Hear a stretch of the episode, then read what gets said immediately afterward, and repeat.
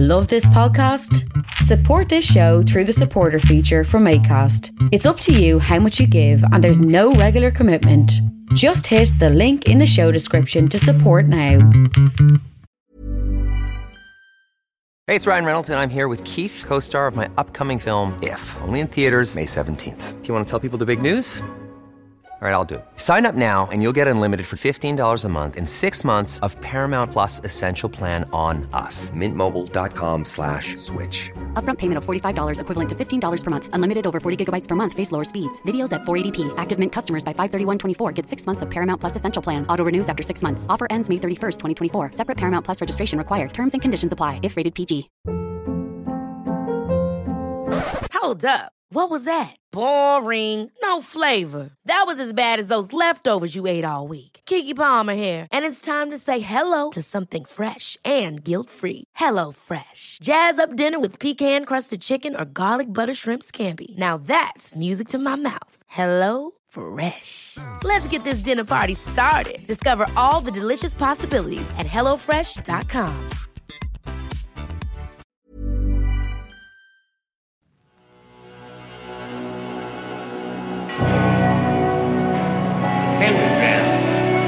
dedicated to Henry Foreman.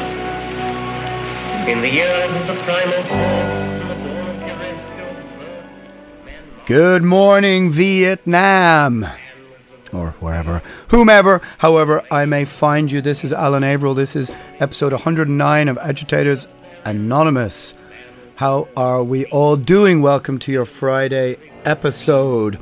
Tuesdays was a little retrospective view of Mercyful Fate, and I can promise that next week I will try and have some maybe new Tuesday musical selections and not just re editing poorly my video casts.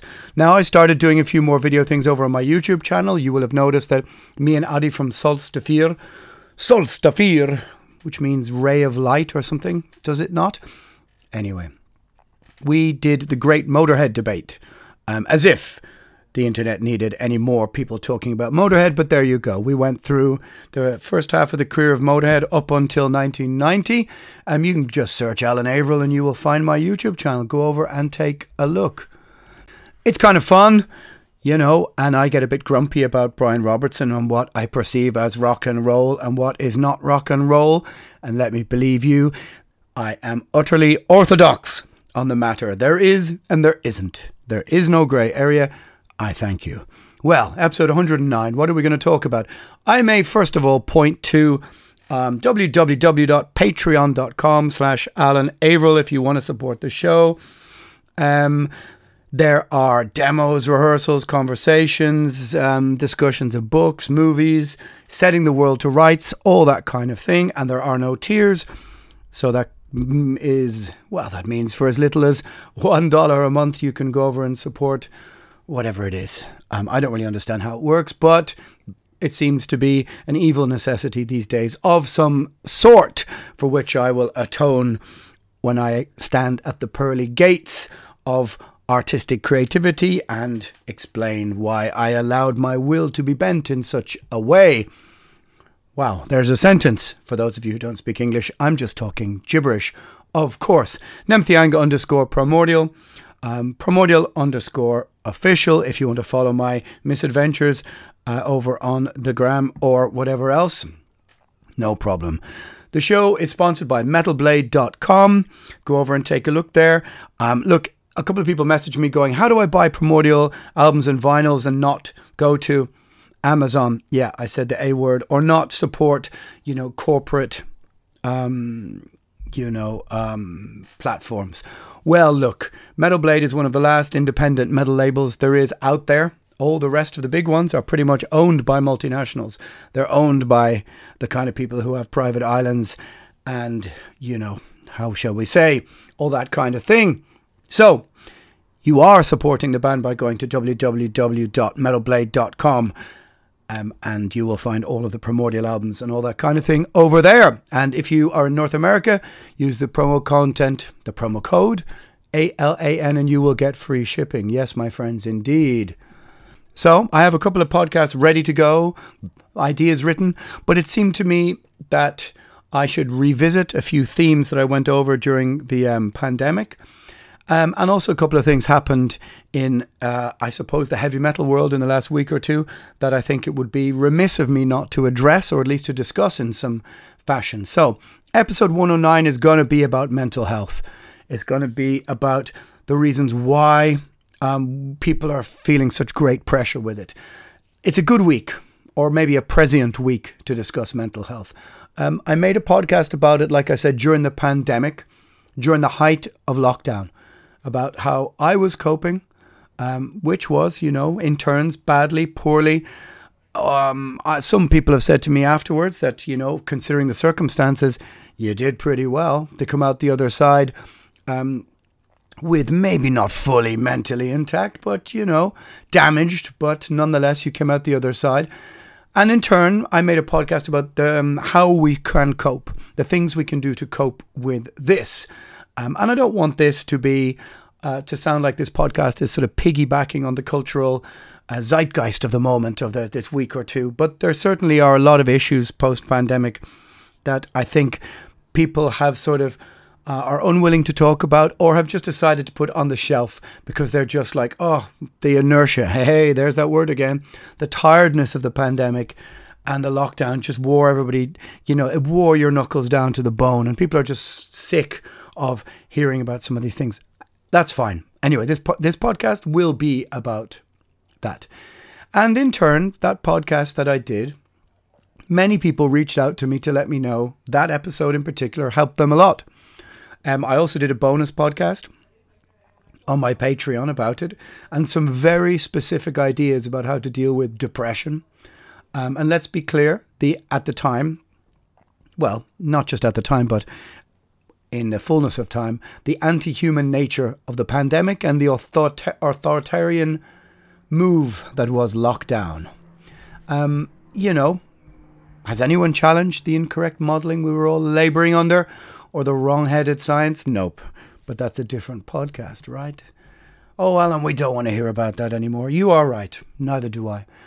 Anyway, cast your mind back to 2019 or the couple of years previous to that, um, before the gears were just stuck in acceleration mode as we plow through disaster, um, emergency, this this heightened state of um, social awareness you know, in a negative way, that we're all just constantly pedal to the metal all of the time. And cast your mind back to, I guess you would have to cast it back to 10 years ago before social media really got its claws into all of us, but even five years ago. Um, how much mental health, well being, wellness, or the holistic nature of wellness, it's a word I don't really like, but, you know, for the purposes of this discussion, I think it's worth discussing. It was on the front of all of the papers. It was in your weekly supplement or your weekend supplement of the papers. Um, ads on the radio, ads on the TV. Look after your mental health. Um, talk to someone. Every other talk show, not that I ever watched one, but they had their own mental health expert on to discuss the state of your health, our health, the health as a nation every week.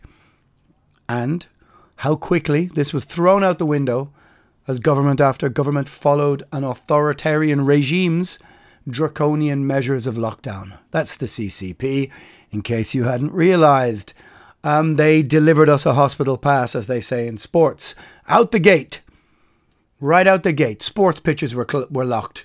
Um, you know, the rusty old locks on sports pitches, despite there being, you know, no real proof of outside transmission, sports pitches were locked. Gyms were locked. People had all their social outlets closed, locked in their homes, despite, of course, sunlight and exercise being essential to coping with, um, you know, what was happening. How quickly we saw that our, our mental health really meant to the ruling class absolutely nothing. While they, it would, it would seem, well, it not would seem, it, they did continue to party, you know, party in the parliament and ignore the rules, there ain't no been ain't really been a reckoning for that. Apparently, 130,000 people in the UK are still facing fines for breach of lockdown rules, while both parties in the English Parliament um, have had this beer gate or party gate, or you know, not just allegations but proof that they just kept on partying. um, while everyone else was locked down. Anyway, of course they did. And I'm sure your government in your country probably did exactly the same. There ain't no doubt. and who knows if there will be a reckoning for that. Suicide stats, they were through the roof. No, but there was no correlation between them and the lockdown, we were told by politicians. Yeah, sure.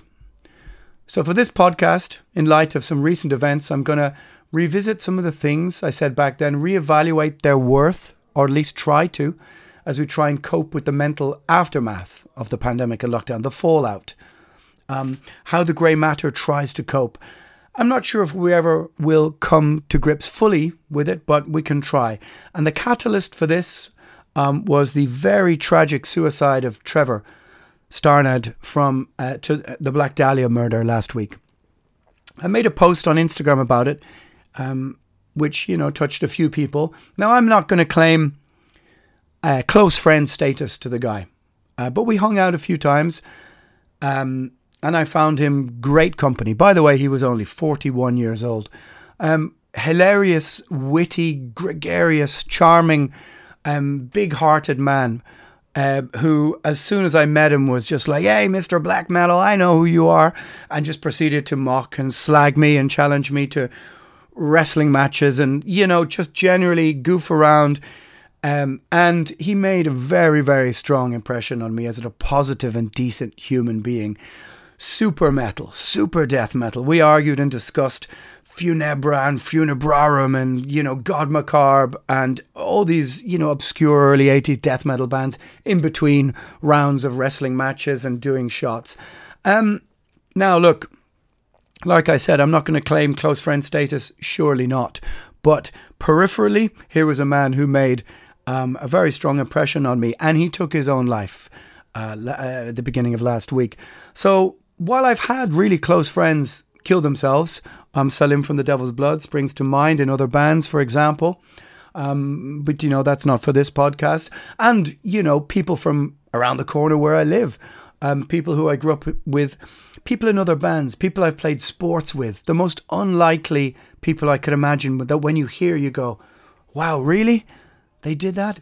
Fucking hell. And and your mind boggles. And it was the same when some when I heard about Trevor. Somehow he seemed like the last person in the world I would have pegged for those things. But that's kind of how it is, right?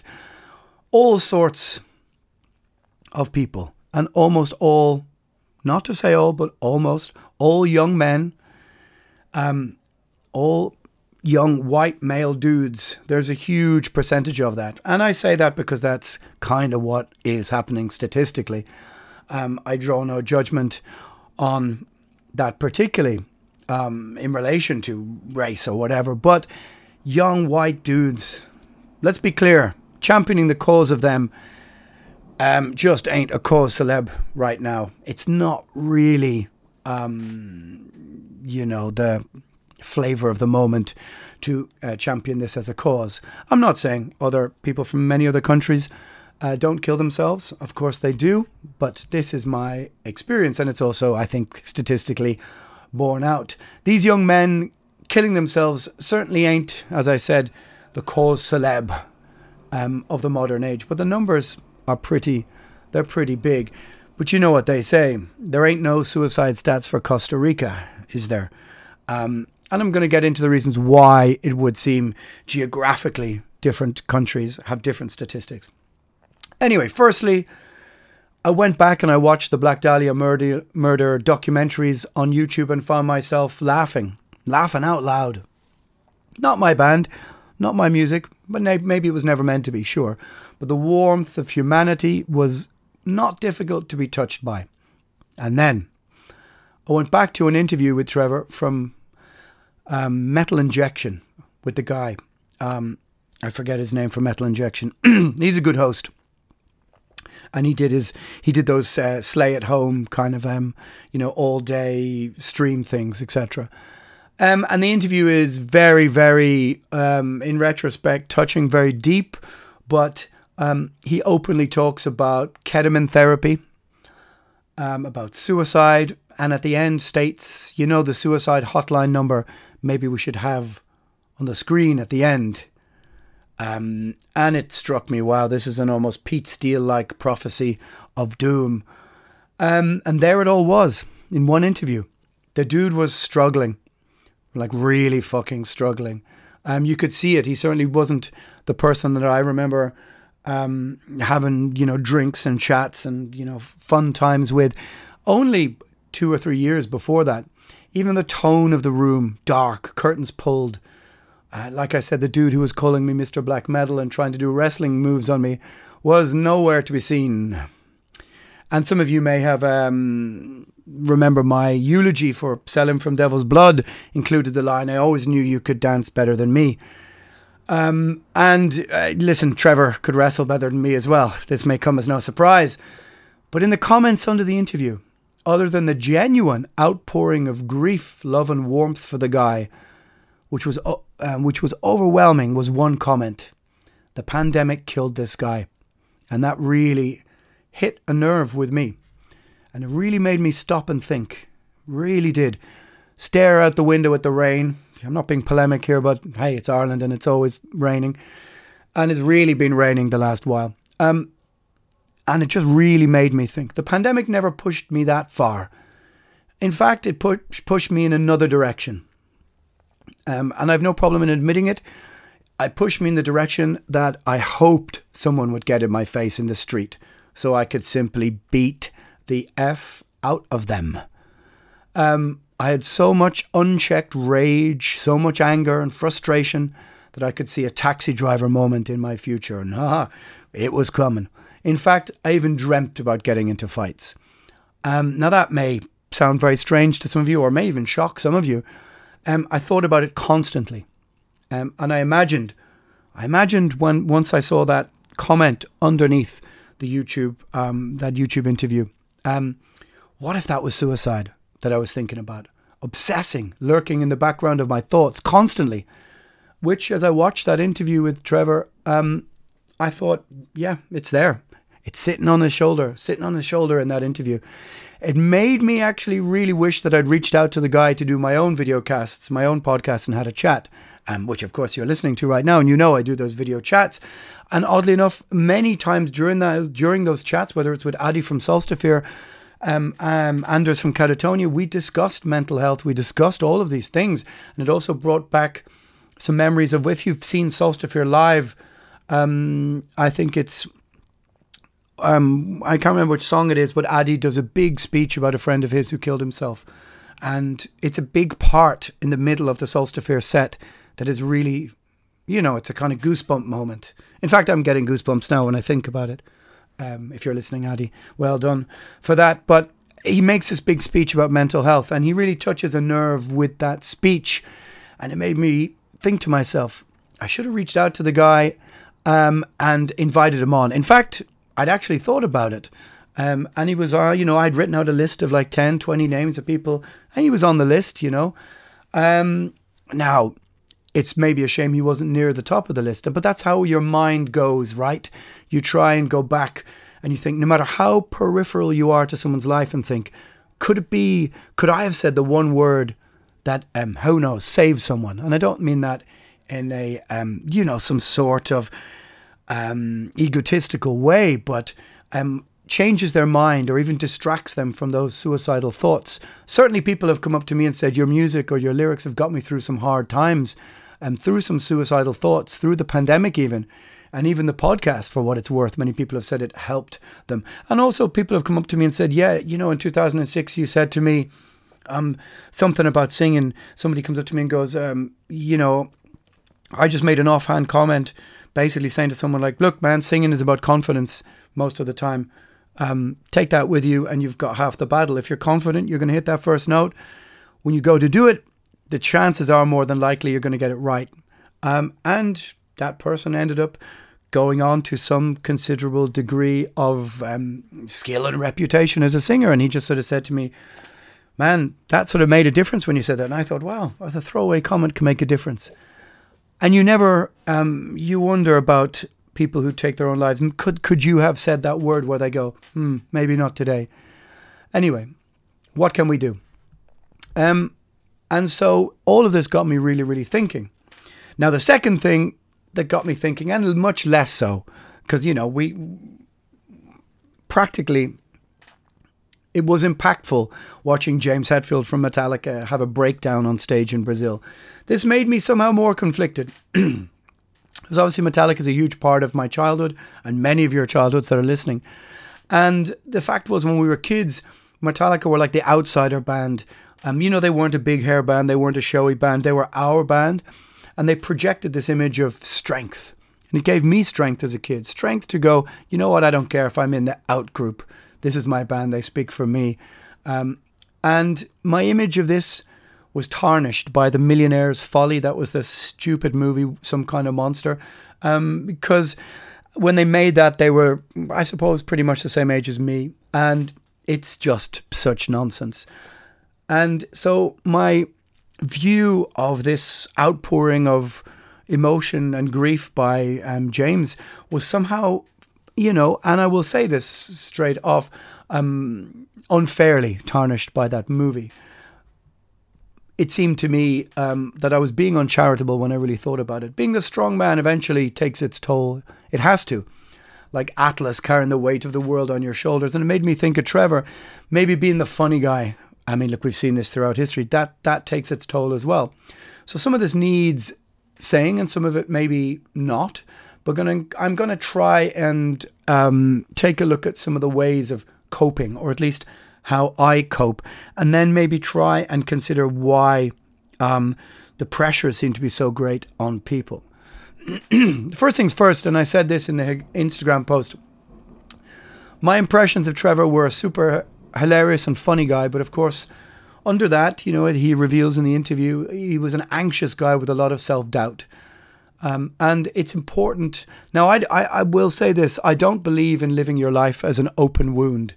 I'm, I'm, I admire stoicism, I admire privacy. I don't think we should all be encouraged to um, bleed or you know our, spill our guts all over the internet. I don't believe that that's the answer, but I do believe that certainly, of course, talking to people in confidence or talking to people, uh, how when you are able to find them, that you can have some.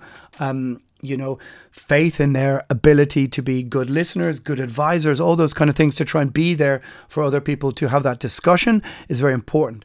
I do think, though, like I said, spilling it out all over the internet ain't the best way to deal with it. Um, but like I said, maybe uh, we all need to um, reach out to someone who you haven't spoken to a while in in a while, who you have always assumed is the person who doesn't need a hey man, what's up, buddy, and do exactly that. Um, and I think that that's kind of important. Now, I will say I always had a bout or two with depression every year. Dublin, Dublin can be a grey and rainy city. I think they call it SAD, seasonally adjusted depression. Certainly is a thing. Uh, and there ain't no, as I said, ain't no suicide stats for Costa Rica, right? Indeed. Now, what I tried to do was something that maybe won't be, um, wasn't, there wasn't a structure in place for most people to be able to stand upon. But you can try and create that structure for yourself. So, um, you what, are, what you tried to do was channel this darkness, let's call it what it is, into a form of creativity. Primordial, of course, isn't created in a vacuum.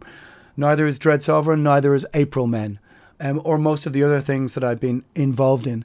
The way it sounds is how we are as people. It's dark music, you know, and I don't mean that in some sort of, um, you know, sort of ridiculous, over overblown teenage goth way. Even though I was, you know, had a uh, some part of me was a teenage goth, but what I mean by that, um, it's about tackling the, the, the essence of that head on. It, of course, uh, is not escapism, um, like at least I observed the Black Dahlia murder to be, in a fantastical way. In fact, maybe we are the opposite on some level. So the idea of indulging this mental state a bit, which I must admit I borrowed from um, my, you know, I will call it pseudo artistic leanings in the idea that the the principle of the um, you know kind of put upon artist, the artist with with you know dealing with demons, um, is somehow appealing. I think it's appealing to the Irish psyche as well, because so many of our heroes are also on the other side, fucked up alcoholics or whatever. Whether it's Brendan Behan or you know many of our writers or playwrights, they were you know, they were disturbed. They were kind of maybe a bit, you know, dark people. Whether it was James Joyce even, um, and sort of to so to embrace that form and and squeeze creativity out of it is very romantic. And I sort of, um, I sort of just uh, you would lean into that, um, you know, not comparing myself to those people, but you were trying to gain something artistic from it, and that was important, even vital. So you dealt with those impulses head on um, I must say that um, I felt of the I felt little of this urge during the pandemic or lockdown. I didn't see it as an opportunity to write songs or lyrics. Even it seemed too obvious to me to write a lockdown solo album that no one really wants or wanted, no matter how cathartic. Cathartic, that's a good word, like inertia. I was simply too angry. I wanted to kill someone, not sing to them. So the game had changed, certainly. This was a new kind of mountain to climb, a new sort of um, a new state of adversity, and how were you going to be able to cope with it? Um, you you weren't even going to be able to run around in a you know after a ball in the rain and have a pint with somebody later on, or whatever normal, very simple coping mechanisms you had. They were gone. Um, but on that other podcast, I urged people, for example, to try and find a portal, uh, to take a painting, write some bad poetry, build an engine, learn the guitar, learn something, do something with your hands to try and take your mind off things. And also importantly, reduce your screen time, as this is and was the real brain killer. Um, everyone inside at the same time being force fed propaganda, conspiracy, and bullshit from all sides. Um, and also, just it's just no good for um, the brain to take in this much stimulation and information and to be locked away from human contact. We are, after all, social. So we are uh, social apes, you know. Um, we collectively lost our minds, and there's no doubt. How do we put them back together? Um, you know, building something, building something, furniture, an engine, or building your body. Now, I saw in this interview, um, Trevor, for example, discussed about how he was fearful of going back on tour again when when everything you know subsided, and I felt the same kind of wondering, you know, myself like, am I going to be able to step back into this? Am I going to be able to uh, physically, mentally, you know, get back to that place where I was to sing properly every night, to have everybody's, let's say, Friday night anticipation on your shoulders? Because if you've been listening to the tour diary of the last three episodes, you will notice, or you know, note note what I say when I'm. I I enjoy the pressure of that Friday night, but you know, if your voice isn't feeling tip top, as you can still hear, it's not fixed yet, um, which is a bit worrying. Um, but anyway, you know, for someone like Trevor, and when I observed him, he was the party guy, the, the go to guy, the, the guy that everyone wanted to hang out with and have a piece of. And I, hey, I found him. Um, this the, after the first time I met him, I went to find him the second time to hang out with him. And who knows? Now maybe that fucking cheered him up no no end. Um, or maybe he went, oh fucking hell, man, I got to drink some whiskey now. Mister Black Metal is here.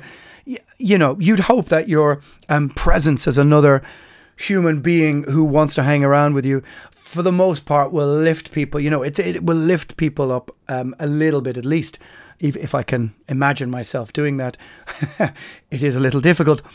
But um, i've also sensed that great pressure of how can i am i going to be the same person i was for people before? The pandemic really was um, for many people some people they breezed through it some people enjoyed it but for some of us it felt like five or ten years long, and we aged considerably. And I saw that also within Trevor because I felt the same way. So, and I said in the last podcast um, of the tour diary, I played a football match the day after I came home. Of course, I didn't feel great after three weeks in a bus drinking, feeling not great, feeling great also in turns, but being overstimulated. And I'll tell you what, that first crunching tackle in the rain and an elbow to the side of the head, it really woke me up. Um, of course, again, this was hard during lockdown. I took up running and I was up to 15 kilometers three times a week and five on most other days. I got so damn fit that I looked kind of ill. But it was boring. There's nothing communal about it. So it wasn't like a team sport, which I recommend for everyone, even if you don't like the idea of it. But having other people depend on you and that when they pass you the ball, you pass it to someone else. It's it's it's very fundamental and it's very very important, I think, for your mental health. Um, but certainly, I can only extol the virtues of sport. That's the first thing in dealing with um, depression or dealing with dark thoughts. Um, it is sport, moving, keeping fit. This is the most important thing you can imagine to dealing with mental health. Not to sound all Rogan about it.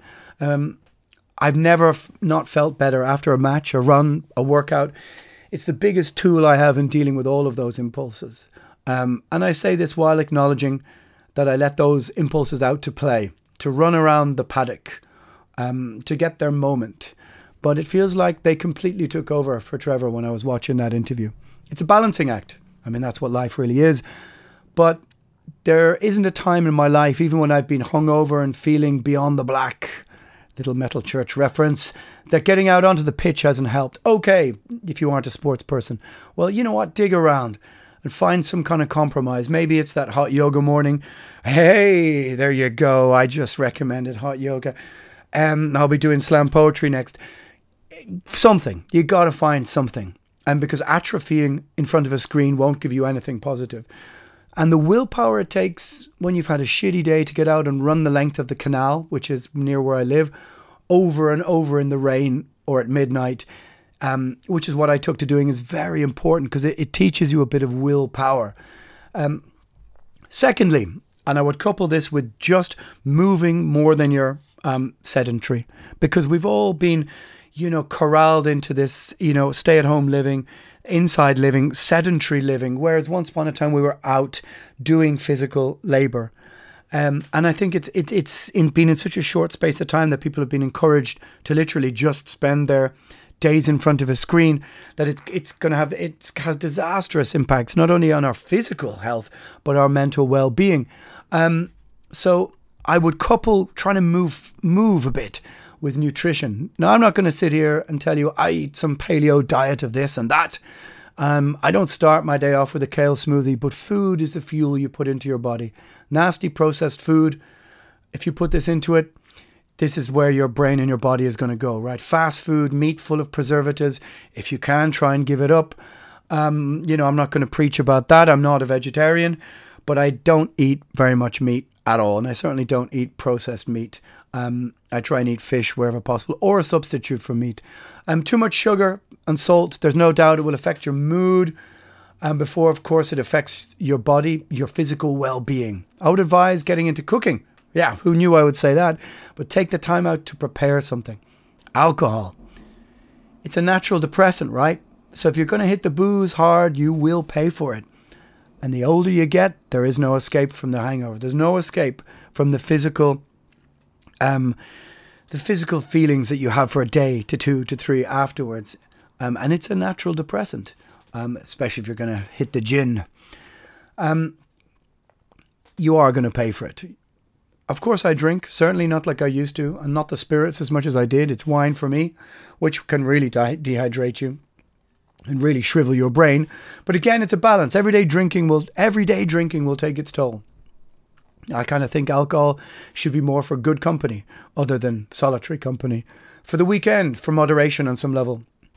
Or binge on the day you do, pay the price, eat the junk food the next day, and then leave it alone. And come Monday, all right, put it back on the shelf.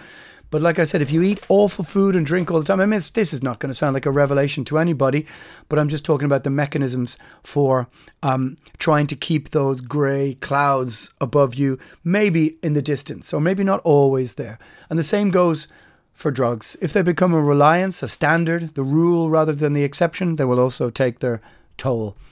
But you can say this for almost anything, right? Um, I'm not going to sit here and, as I said, and say on these recordings, claim the rights to any virtue on these fronts. But balance and not allowing vices and bad habits take over from the good ones is super important. I think personally we need some vices. We do.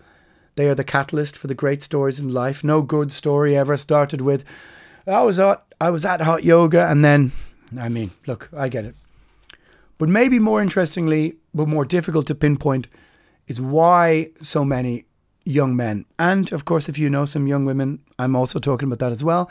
But statistically, it seems to be predominantly young men why they feel the need to take their own lives, what it is, what is it about modern society that pushes them to this point?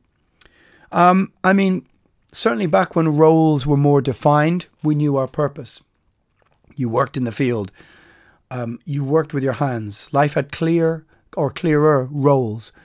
of course, defined around hard work and family. Um, I think that the removal or blurring of all of these roles has to be a part.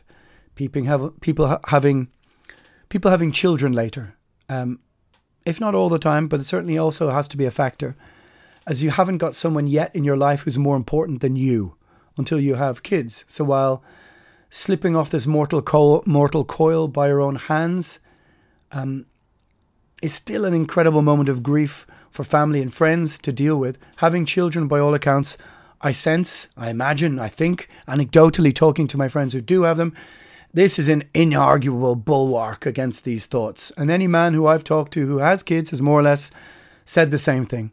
Why don't I take my own advice? Well, of course, no one's perfect and the war ain't over yet, is it? So, is what I'm saying deeply conservative? I don't feel it is. I just feel it's kind of matter of fact and self evident. Um, it, to me, it's just logical. The removal of defined roles in our lives can lead to this sense of nothing having meaning, being unmoored, listing, being cast far from the shore. And what in the West do we end up filling this void with? Materialism, um, you know, and vices. Well, of course, certainly. So while some would say that this that the traditional role of masculinity in society uh, stops men from discussing their feelings, well, I'm not so sure I subscribe to that. Of course, to a percentage, it may be true.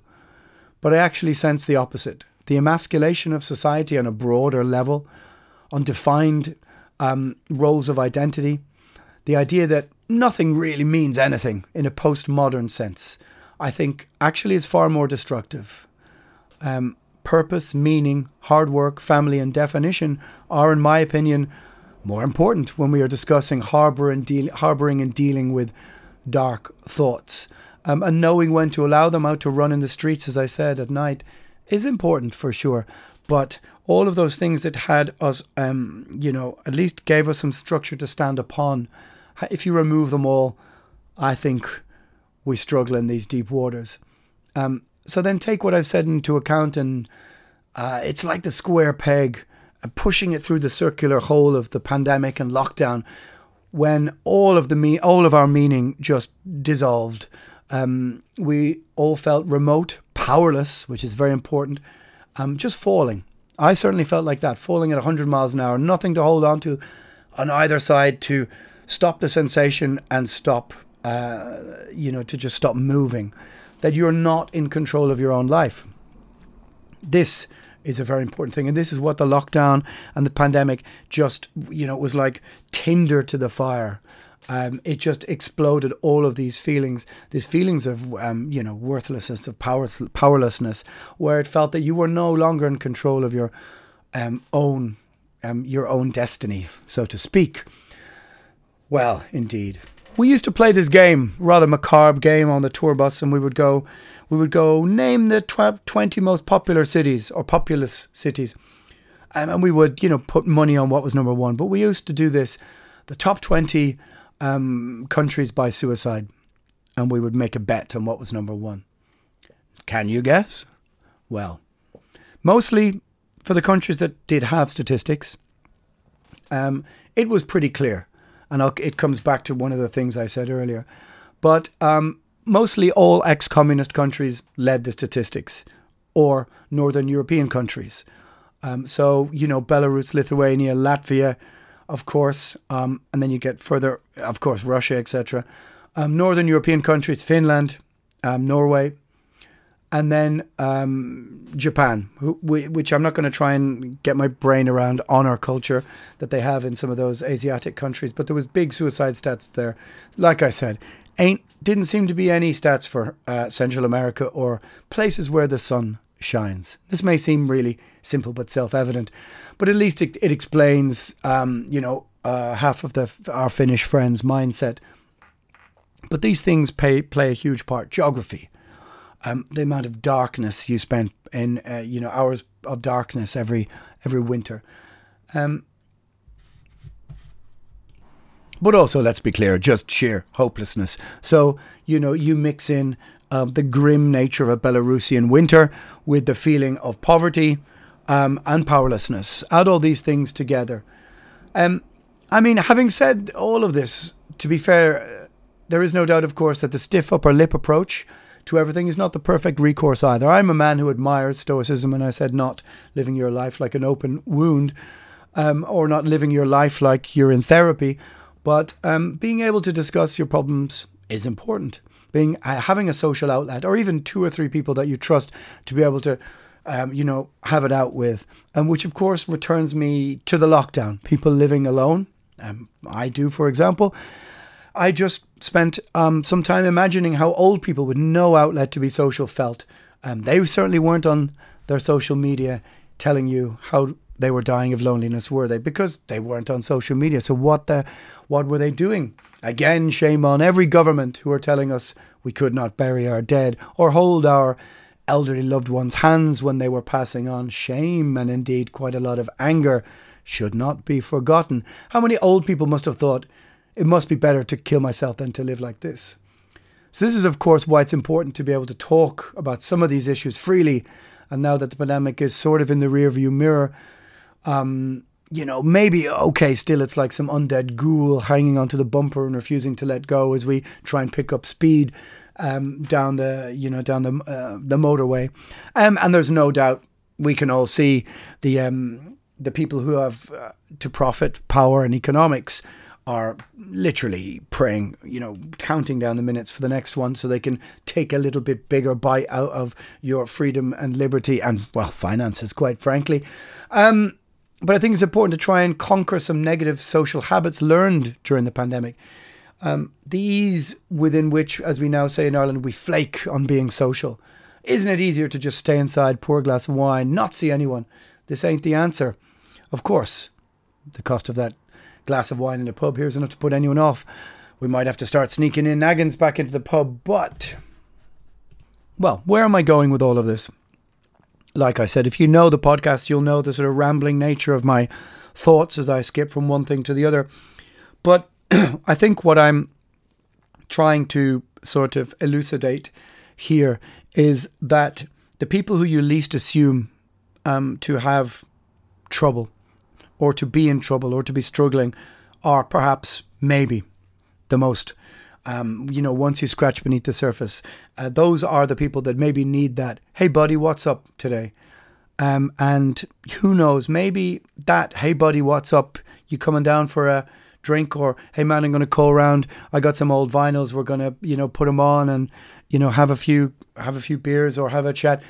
Maybe that's that like i said and i say this a lot about even making music which is when i i'm looking at my guitar here my old 1980s tokai um, and sometimes i it looks at me mocking me but so every now and again i pick it up and i wrangle a tune out of it which then becomes a dread sovereign song becomes um, something that goes to the record label that's recorded that be- becomes a vinyl that maybe you own or maybe you don't own. Maybe you've seen us live.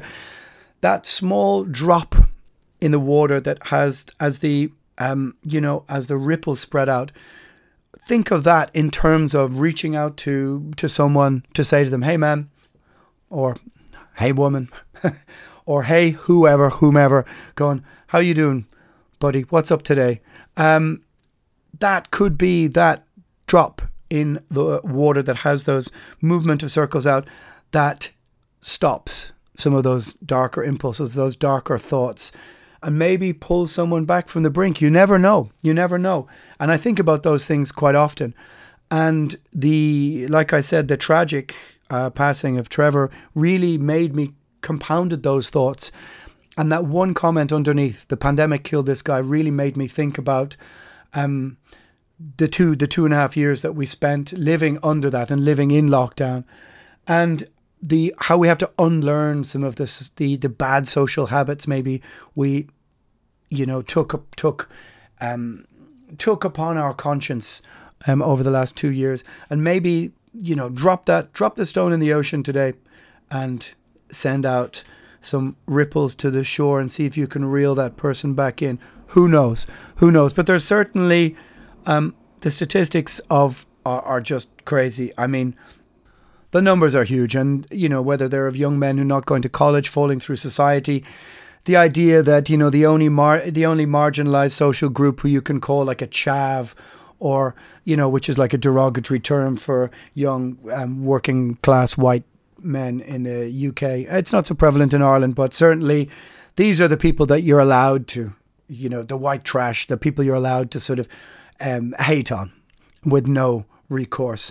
Um, and these people are, uh, like I said, falling through the cracks of society. And I know it's not a celebrity cause and it's not a hot button issue. And it's certainly not something anybody who believes in um, the politics of privilege or whatever um, that they would really um, probably acknowledge even exists. But like I said, it does. And people are out there struggling. So that's what this podcast is about. It's a bit of a ramble, but um, I just felt that I should try and, I don't know, in a way, discuss how we can try and deal with these things um, and just take a look back at the pandemic and how it changed people's social habits, etc., etc., etc., etc. A big fan of mine has consistently told me that I say that wrong, so that was for him. Well, my friends, that's episode 109 of Agitators Anonymous, which I will dedicate to the memory of Trevor Strnad. Um, take it easy, Chief.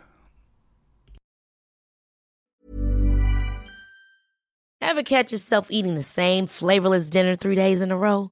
Dreaming of something better? Well, HelloFresh is your guilt free dream come true, baby. It's me, Keke Palmer. Let's wake up those taste buds with hot, juicy pecan crusted chicken or garlic butter shrimp scampi. Mm. Hello Fresh.